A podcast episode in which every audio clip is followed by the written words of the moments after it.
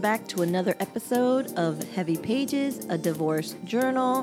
This is Josie, your host. I hope you're having a wonderful week. I hope life is treating you well. And as always, I appreciate you spending a little time listening to me share my journey. With that, we will get into today's episode, which is for Wednesday, June 9th.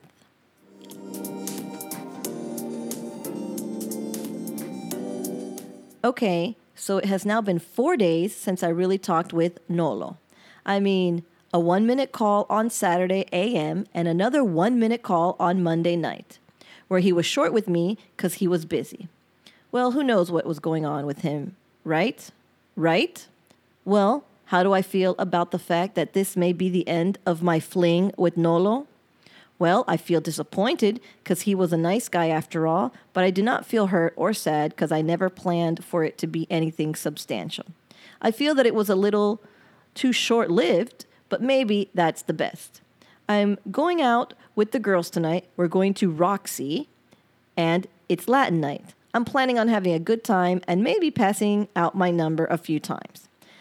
That would be cool. I'm worried because I suck at dancing, but maybe I just need to chill and do the best I can. If anyone asks me to dance, that is. I also thought I could see Nolo there because he has mentioned that he goes, and I know tonight is like his Friday. So, wouldn't that be interesting? Guy will be there too.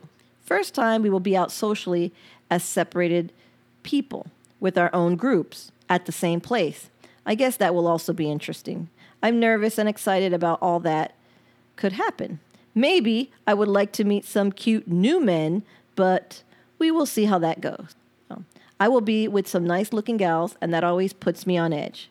But if I get my ass in gear and get to working out and sticking to the diet, I should be as hot as them very soon.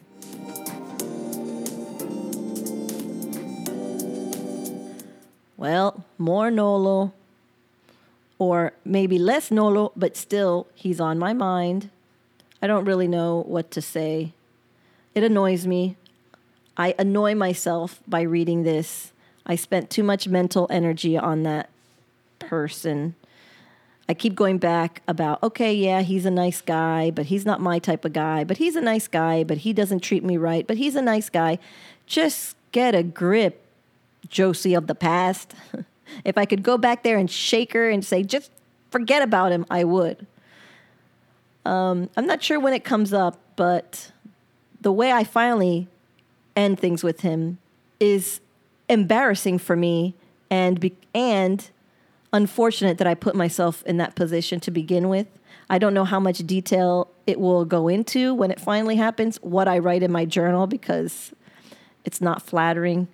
So I'm not sure if I actually put it on pen to paper in case someone ever saw it or read it, or in case in God knows how many years in the future I decide to do a podcast. But I guess we'll see. So that's not the end of him, but it is just me venting and complaining.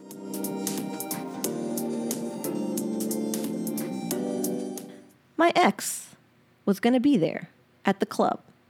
I don't remember if he was there. I guess I'll have to read the next entry to see if he was or how the night went on. I do know that I did enjoy going out to clubs. It was something that I hardly ever did when I was before I was married, when I was a young single lady. It wasn't really something that was allowed too much and I wasn't really into that scene so much. Not to say that I never went, but I hardly went but I sure did take full advantage of those opportunities in between my divorce and, uh, well, the five years that I was between divorced and in my new relationship. I had a whole bunch of fun. I made up for it plenty.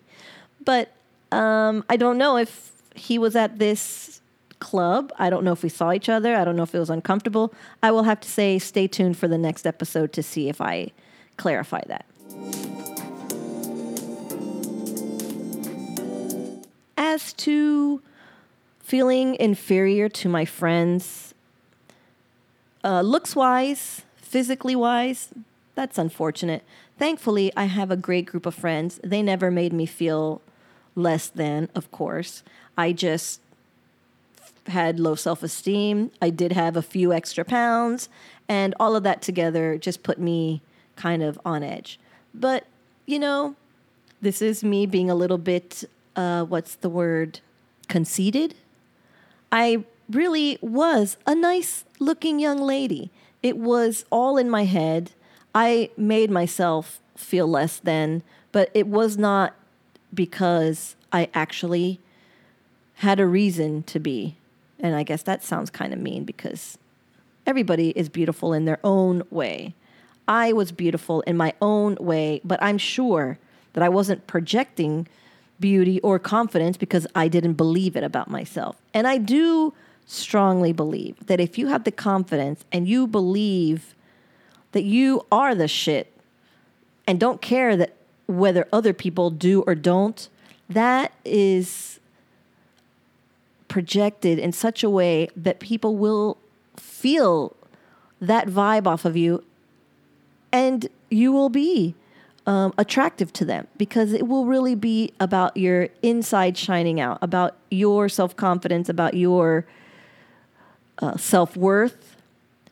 So take that maybe as a little lesson to to love yourself, to be positive about yourself, to not talk down to yourself or about yourself, to fake it till you make it. That's one of my big time um, mantras. And and when you love yourself, honestly, even if nobody else does, you don't even miss it. All right, everybody. On that note, I think I will leave you for this episode. Thank you so much for listening. I hope that I'm keeping you entertained. I hope you're all sharing and liking and subscribing if you haven't so far. And I will catch you on the next one. See you then.